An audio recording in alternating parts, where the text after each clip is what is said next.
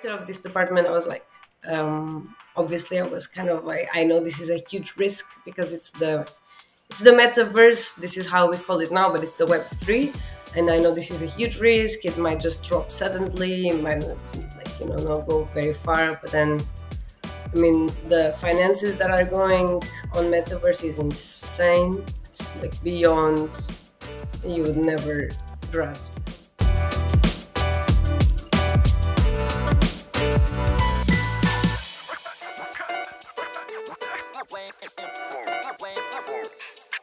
Um, so yeah, so so far, how how has been your weekend? Uh, hi Pedro, thank you so much for inviting me. Um, so my weekend has been pretty chill. Uh, I think I'm going to work today, but yeah, so far so good. and if you could please just uh, introduce yourself to the audience. Sure. So I am Mariana Cabugueira. I'm a senior architectural designer from Zaha Hadid Architects, and I'm currently a director for um, Wilder World, which is a metaverse company. Thank you. And so, how did all this start as, a, as an architect? When did you realize you wanted to become one? Uh, so, when I was really young, so when I was a child, I wanted to be a, a painter and I wanted to paint walls uh, on construction sites. And um, my parents basically, I was like six, so they kind of tried to convince me that architects do that as well but with a degree. so I kind of felt for that, and I decided, okay, then I'll I'll be an architect and I'll I'll paint walls as an architect, and then I think it just stayed until I actually graduated. Mm-hmm. And where where did you study architecture? So I studied in in Lisbon in public school, uh, the public school of architecture, and then I studied in Milano for a year, and then I left Portugal um, to study a very specific side of architecture in London for uh, an additional two years.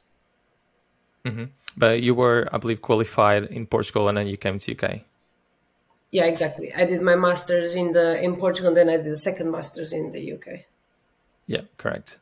And um, and in the whole of these like um, uh, studies and um, in in going to the into the career of architecture, and do you have any like um, an inspire uh, architect or any firm that you are into? I, I probably want to say Zaha Hadid, but uh, did you? No, okay. no, you were not allowed to have Zaha in in Portugal as your inspiration they they don't take it as a valid inspiration probably because they don't understand the architecture and it's a bit intimidating so you mm-hmm. don't mm-hmm. it's very uncommon to bring any zaha uh, kind of inspiration to a class uh, i didn't have a specific studio i think i had my own ideas mm-hmm. and um, especially the things that i used to read they were like influencing me i think but i mm-hmm. was just going along with my own I don't know my own perceptions. Okay, and um, um, for example, even in Portugal, did you um have the thoughts already to, to like to work and travel around, uh, well, abroad, um, or do you you want to, for example, to start in Portugal, see how the architecture is and how you you getting on, or you always wanted to to go just to another country and uh, explore? Actually, it was never it was never like on my mind to go abroad and to work from abroad. I never thought mm-hmm. about. I never uh, thought that I would be living in another country. Um, I think it just happened because I realized that I was not in the right place. Um, with I, I, was not surrounded with people with a very a similar mindset than me, so mm-hmm. I kind of felt like I had to um, look for something else, and that led me to another country. But if what I was studying and what I learned from the UK was something that was being taught in Portugal, I don't think I would have left. It, it's literally because I understood where the career was progressing. Okay, and when did uh, when all this started? So um, when I went to the UK, I was I went to a very specific program that is called um, Design Research Laboratory, and it's a mm-hmm. master mm-hmm. and it's a post graduation. So everyone had a master at that point, and it's a very well known um, post grad around the world. Not very known in Portugal, especially the AA is a very known school. It's where like Peter Cook, uh, Rem Koolhaas, Zaha, and I mean a, a, huge number of great architects were students before in this school. Mm-hmm. So I went there to kind of see what was like this about and uh, what programs they had since I had like finished a master in Lisbon and I was really not satisfied with what was coming after. So I saw this program, Design Research Laboratory, that is literally about design designing architecture, but especially the technology that is around that is influencing design in architecture. So it was very technological as well. And then in this program, Patrick Schumacher had like a, a studio. Uh, he's the director of Zaha. And I heard about Patrick not because of Zaha, but because of what he was writing, um, which is called parametricism. And I was reading a lot about parametricism when I was doing my master on my own. I kind of landed in parametrics, which made total sense to me. So when I heard that, when I saw that he was actually teaching a studio, I said, okay, I'm going to stay here and I'm going to learn from this, especially how to do parametric architecture, which is not very common to be taught in Portugal. So, mm-hmm after I finished, um, I think I did well. So Patrick spoke with me and, and he asked me if I wanted to join, or ask, I asked him if if I could join, and he some months after he recommended me to one of the directors of a cluster at Zaha, and then I interviewed, and Zaha became like my plan A after I finished the RL. There was like no other plan, and oh, then great, I landed. yeah. yeah. um, so because it touched the um, well the topic of uh, parametric architecture, um, if you could describe it, what it is, um, how would you do it? Because I think it's, it's at the moment something that um, more and more uh, people getting into the, the, yeah. the, topic like parametric design and architecture. Uh, perhaps maybe people that well um, they think to study architecture now they don't know what it is or maybe yeah. people doing just the bachelor's now they might be interested so how would you describe it i think um, first i think it's also it's important to see where parametric is in history. I think that parametric has already reached kind of uh, its peak. And now mm-hmm. it's it's becoming a bit more mainstream which is good. It's great for companies to actually embrace our parametric architecture. And uh, it's becoming less of like a niche. There's a lot of things that happen after parametric. So i think we might be even heading to a post parametric kind of era. But the um, important thing for offices especially to understand what parametric is so for students it's cool it's like it's facilitating and it's like uh, it's it's something that eases your work for offices it's important to understand that what parametric is, like the name says, is basically working in architecture through parameters, uh, like we always did. Everything that is done in architecture, like that is proportional, that is due to like measurements, they have their parameters. So parametric architecture understands um, patterns, like algorithms, of one parameter that you use, and then it uses like it uh, challenges the pattern and, and does iterations of this pattern proportionally. So it like an algorithm. Um, mm-hmm. So it creates like a bigger pattern and a pattern from a pattern and a partner for a partner pattern for another pattern. And this really helps on optimization of like time for architects, optimization of materials. So there's no waste, right? When you develop one pattern in architecture, and I mean one pattern, like it could be like a, a very obvious example could be a facade. So you develop mm-hmm. one pattern in a facade and, and parametric, a parametric tool would take that pattern and develop even iterations of change, but it's recording which change it is. So this really mm-hmm. helps on optimization for anything. And softwares do, do this for you. Of course, you need to know people who know how to work with them, but it helps on on everything for for workflows. Then it comes a bit with with like um, an aesthetic attached. But I think that's like mm-hmm. a, mis- a, misconception. Um, people who see like Zaha stuff, they think it's parametric because it looks parametric, but it, it doesn't necessarily mean that it is parametric. Um, but I think it's a workflow. It's like a mm-hmm. useful mm-hmm. workflow. And was any uh, project that you did Zaha did that you were, um, um, it could be all of them, but that you were certifying to be part of that project or for that team and um, yeah, what project was it, and and why um, you were satisfied to do it? Um, I had many. I think I I was working uh, mainly on competitions for some time, and then at Zaha, when you're working on a competition, the competition wins, you are invited to stay for the the later stages. especially because design keeps changing. So if you were like responsible for the design on competition, they know that you are the most responsible to um, evolve this design for later st- stages and, and change the design for later stages. Mm-hmm. So I was doing a bit of both. Uh, and in the end, I think my favorite ones were the competitions. One competition that we lost that was very important for me, especially because I was the lead designer of that project. It was an airport for uh, Saudi Arabia and unfortunately we lost uh, for a very good company called Nikken Sekkei. Uh, but I, it was probably one of my favorite projects that I've done. And then another one was an airport for Mumbai. I was also extremely responsible for the design uh, inside of the project. And the airport I actually de- developed for very late stages, but then they found out that the client had like I don't know how many thousand shell companies, and they took the project away. So we lost the project, and it was like a year and something on this. Uh, wow. And then the last one was like by far Tower C uh, is getting built right now, and Tower C has been a tower um, that I've been developing. Uh, I developed for two years, and it was also a competition for Shenzhen, and I think that tower has like a special place in my heart. That's very interesting. Yeah, no, thank you. And um, um what's the um, the not maybe not the research, but what's the the mindset behind um when you do the competitions or you do the design?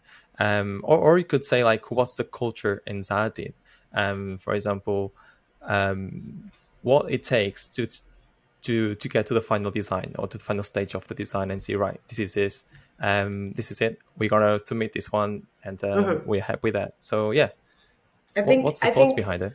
So the office is pretty big. It's like 500 people. So that also creates like multicultures inside. There are departments mm-hmm. we, the, we call them clusters, and then of course each cluster has their own motivation and uh, literally their own culture, even even like language uh, wise, uh, and they speak like different languages and all that. So it's it's a fairly big company, but um, the culture that I experienced it was from a very, very, specific cluster that is called Zaha cluster. It was a cluster that Zaha, cre- the last cluster Zaha created, and it was very dedicated to design in architecture. Mm-hmm. Um, so basically, what's the most important um, motivation for this cluster is definitely and by far uh, challenging design and especially creating buildings that you have never seen before but are still buildable. So that was kind of the thing that i you had to keep in mind while you were creating. So my job was to create a thousand of ideas and model a thousand of um, possibilities for a brief. So when i'm mm-hmm. modeling them and uh, what the inspiration behind them is usually what have i not seen yet that um, it would make sense for the city or it would make sense for the current culture. And that's definitely what's driving behind this cluster work. And then the workflow is usually let's say we have like for a project we have four designers. Uh, in these four designers you have a lead um, two seniors and uh, one architect or one assistant. Mm-hmm. or or a lead one senior and an assistant. And then basically everyone is, is responsible for designing uh, as many ideas as they can for a brief with a specific logic and a strategy. So you cannot just be like modeling randomly. Uh, mm-hmm. it's just, it's like curated for this brief for this client um, the project leader not so much. Is like really just managing the the, the project and uh, presentations and all that. And then you mm-hmm. meet every two days let's say and we all go through like brainstorm through the ideas. And when we like usually we pick like two branches of of thoughts that are very much opposites and then develop them two in parallel and then it comes to a point that you actually present to the client like a midterm presentation then the client kind of like is leaning towards something they're always leaning towards something zaha mm-hmm. usually at, at zaha usually we try to submit more than just one option which is like a smart strategy but i don't think it goes often far than three options, let's say. Two options is the more common okay. one. And then we develop them and we submit two options, hoping for one to okay. That's fair. oh, thank you. Um, and I know as well that recently um, a change in your career um, happened, which I think is really exciting. Yeah. And I'm also excited to talk about it. Um, just first question Do you still at it? You still doing work for them? No, no, no. I, I left. Okay, okay. So you're now completely a director of the Metaverse Third Yeah. Era. Yeah. Wow, wow, that's that's really interesting and exciting. Um. So how? What's your on your thoughts um, when you decide I'm gonna I'm gonna I'm gonna take this um, as as your future career or like um, the next next journey? So yeah, Mhm. so how did you decide it? I, I bet it wasn't So- easy. No, it.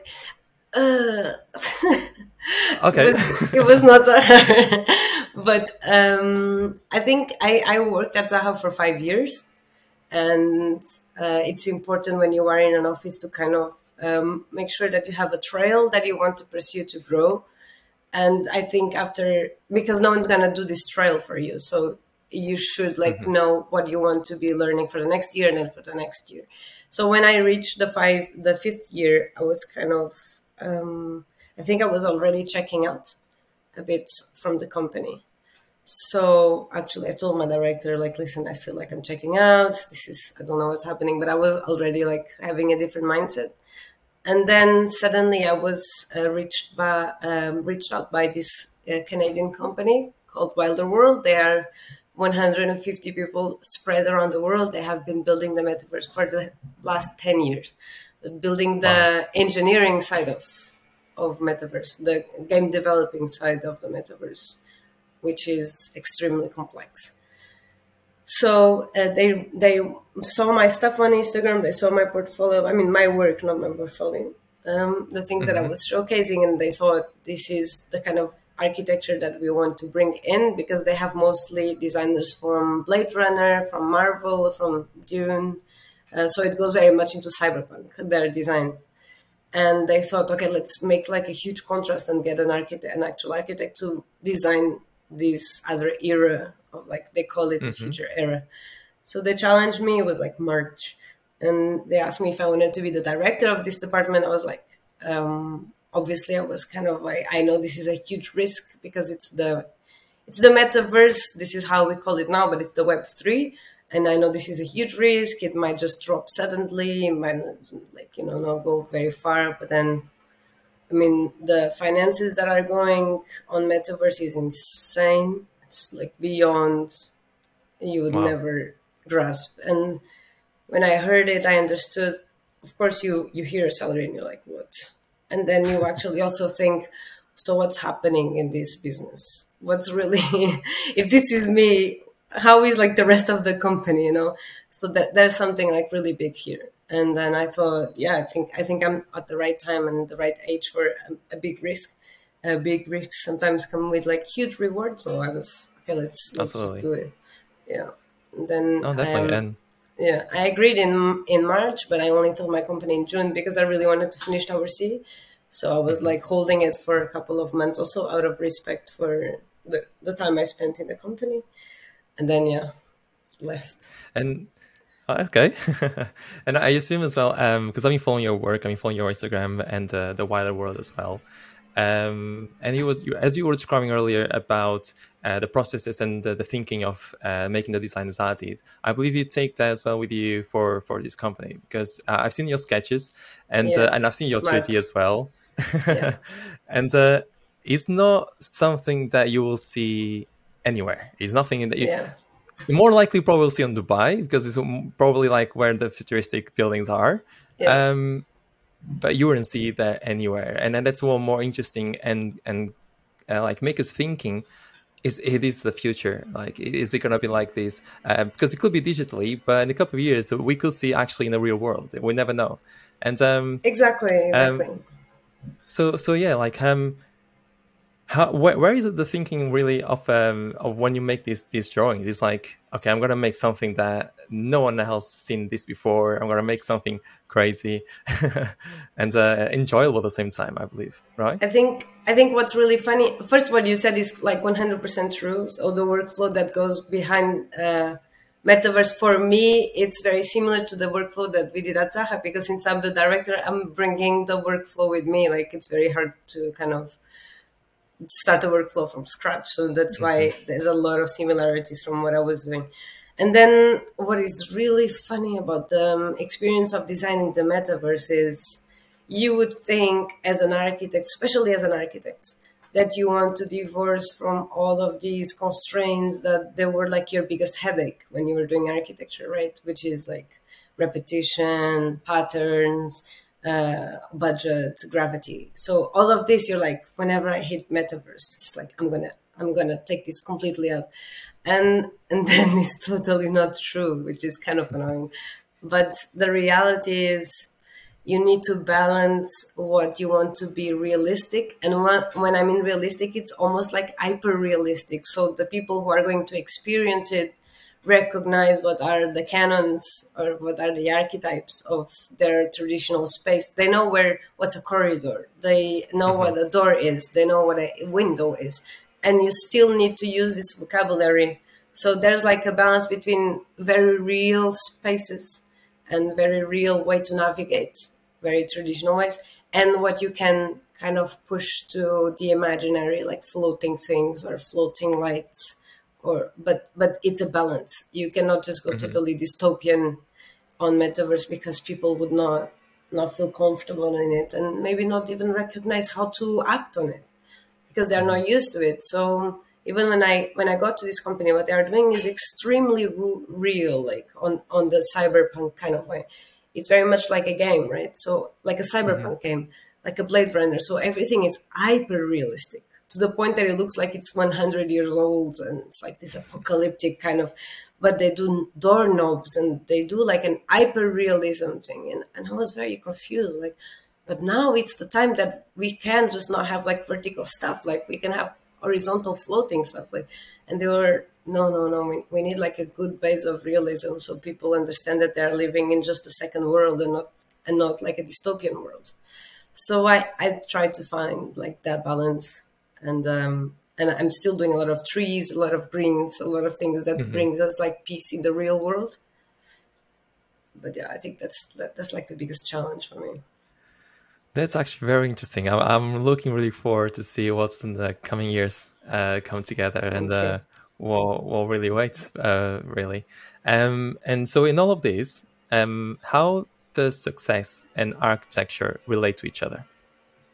Success and architecture.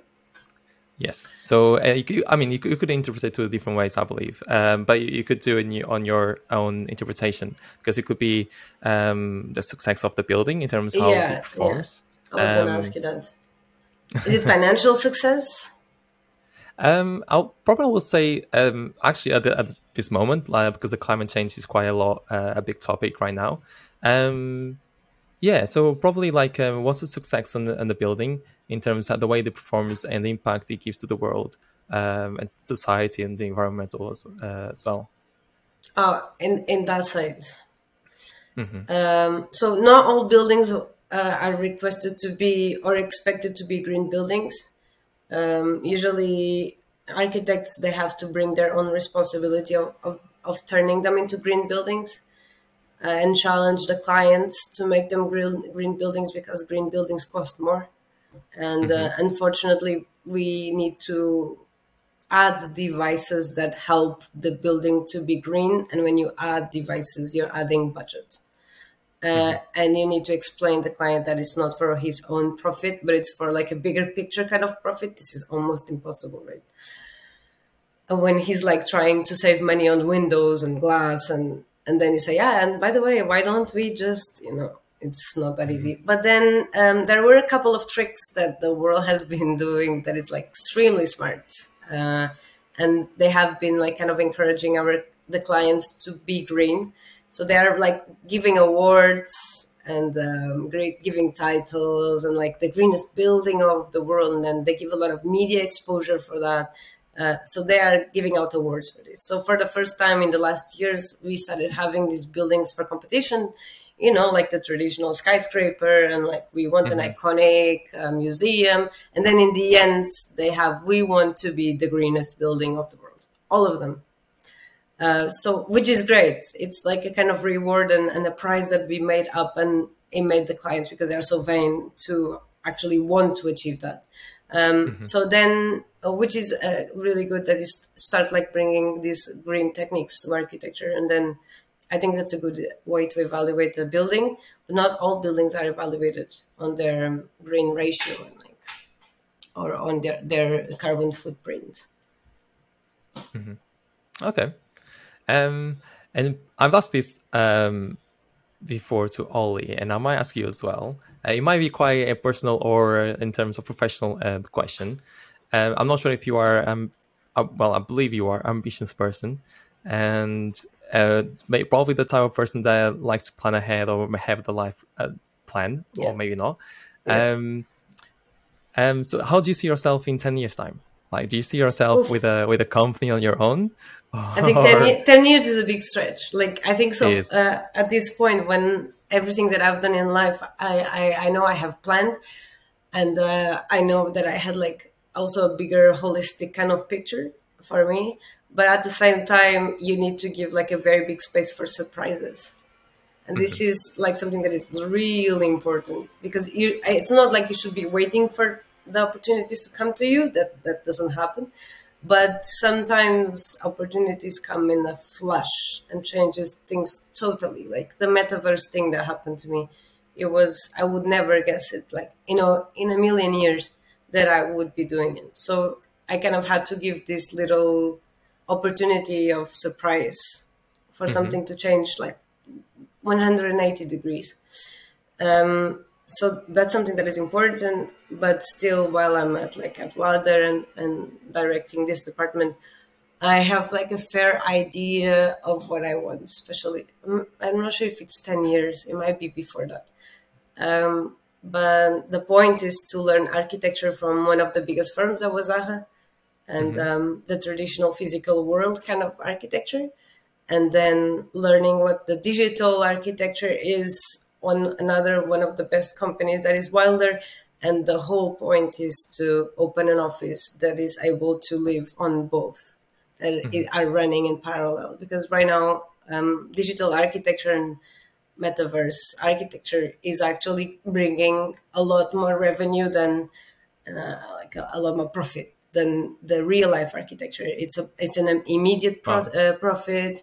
It's a direct prof- profit, and and it's like um, it's not running in the long run. It's not like physical world. You take like ten years for a big building, and the digital one it take you like a week to give it to mm-hmm. like a good client. So I am I am a strong believer that the smart architect uh, uh architect um, architecture office of the future are going to do them in parallel because one feeds the other one. Mm-hmm. um, mm-hmm. and I'm extremely like excited to test that out on my own. Okay, no, it's interesting. I um, well, well, we're touching again about uh, the point of metaverse, but it really makes me think. Um, as you're saying, like this company, um, Wilder World has been working for metaverse for ten years, but yeah. we probably heard about metaverse like no. three years ago or something yeah. uh, when Facebook announced it.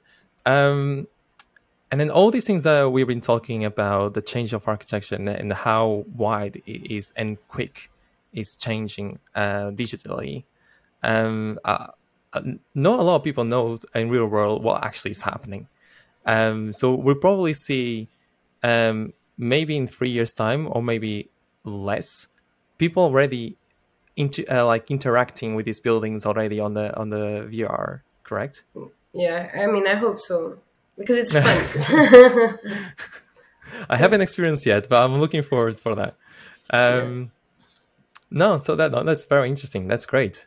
Um, do you have any um, anything that was, will come soon that you you you are waiting for to announce, or is it something that you're excited that really soon is going to happen um, that you can tell us, or I, you want? to? I think right now it's more like a process, right? You're putting mm-hmm. it together and it takes so long to put it together because it's it's it's not like you're waiting for engineers uh, to put it up but you're de- waiting for like um, developers game developers and, and it developers to put it up and since it's pioneering and it's starting it takes a bit longer for companies to understand what, what the process is so mm-hmm. i'm kind of going with the process um, and learning with the process as well so I'm I think it will be public in like less than in, than a year. People will be able to walk around there.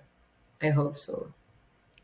That that would be great. The one one thing that came to my mind now, as you say about engineers, uh, that's that, that's the fun part of the digital um, era because you don't need to deal with planners, you don't need to deal with engineers or what uh, things. Come. I mean, for now, for for now, I kind of have a feeling that we don't have like loads of these hierarchy and titles for now, but they will come they will find their niche i'm pretty sure because you do need like you do need rules uh, you're doing cities so you do need planners but you're doing your own plan like in the beginning of, right. of, of, planning architecture they are doing their own randomly so i'm like doing my own.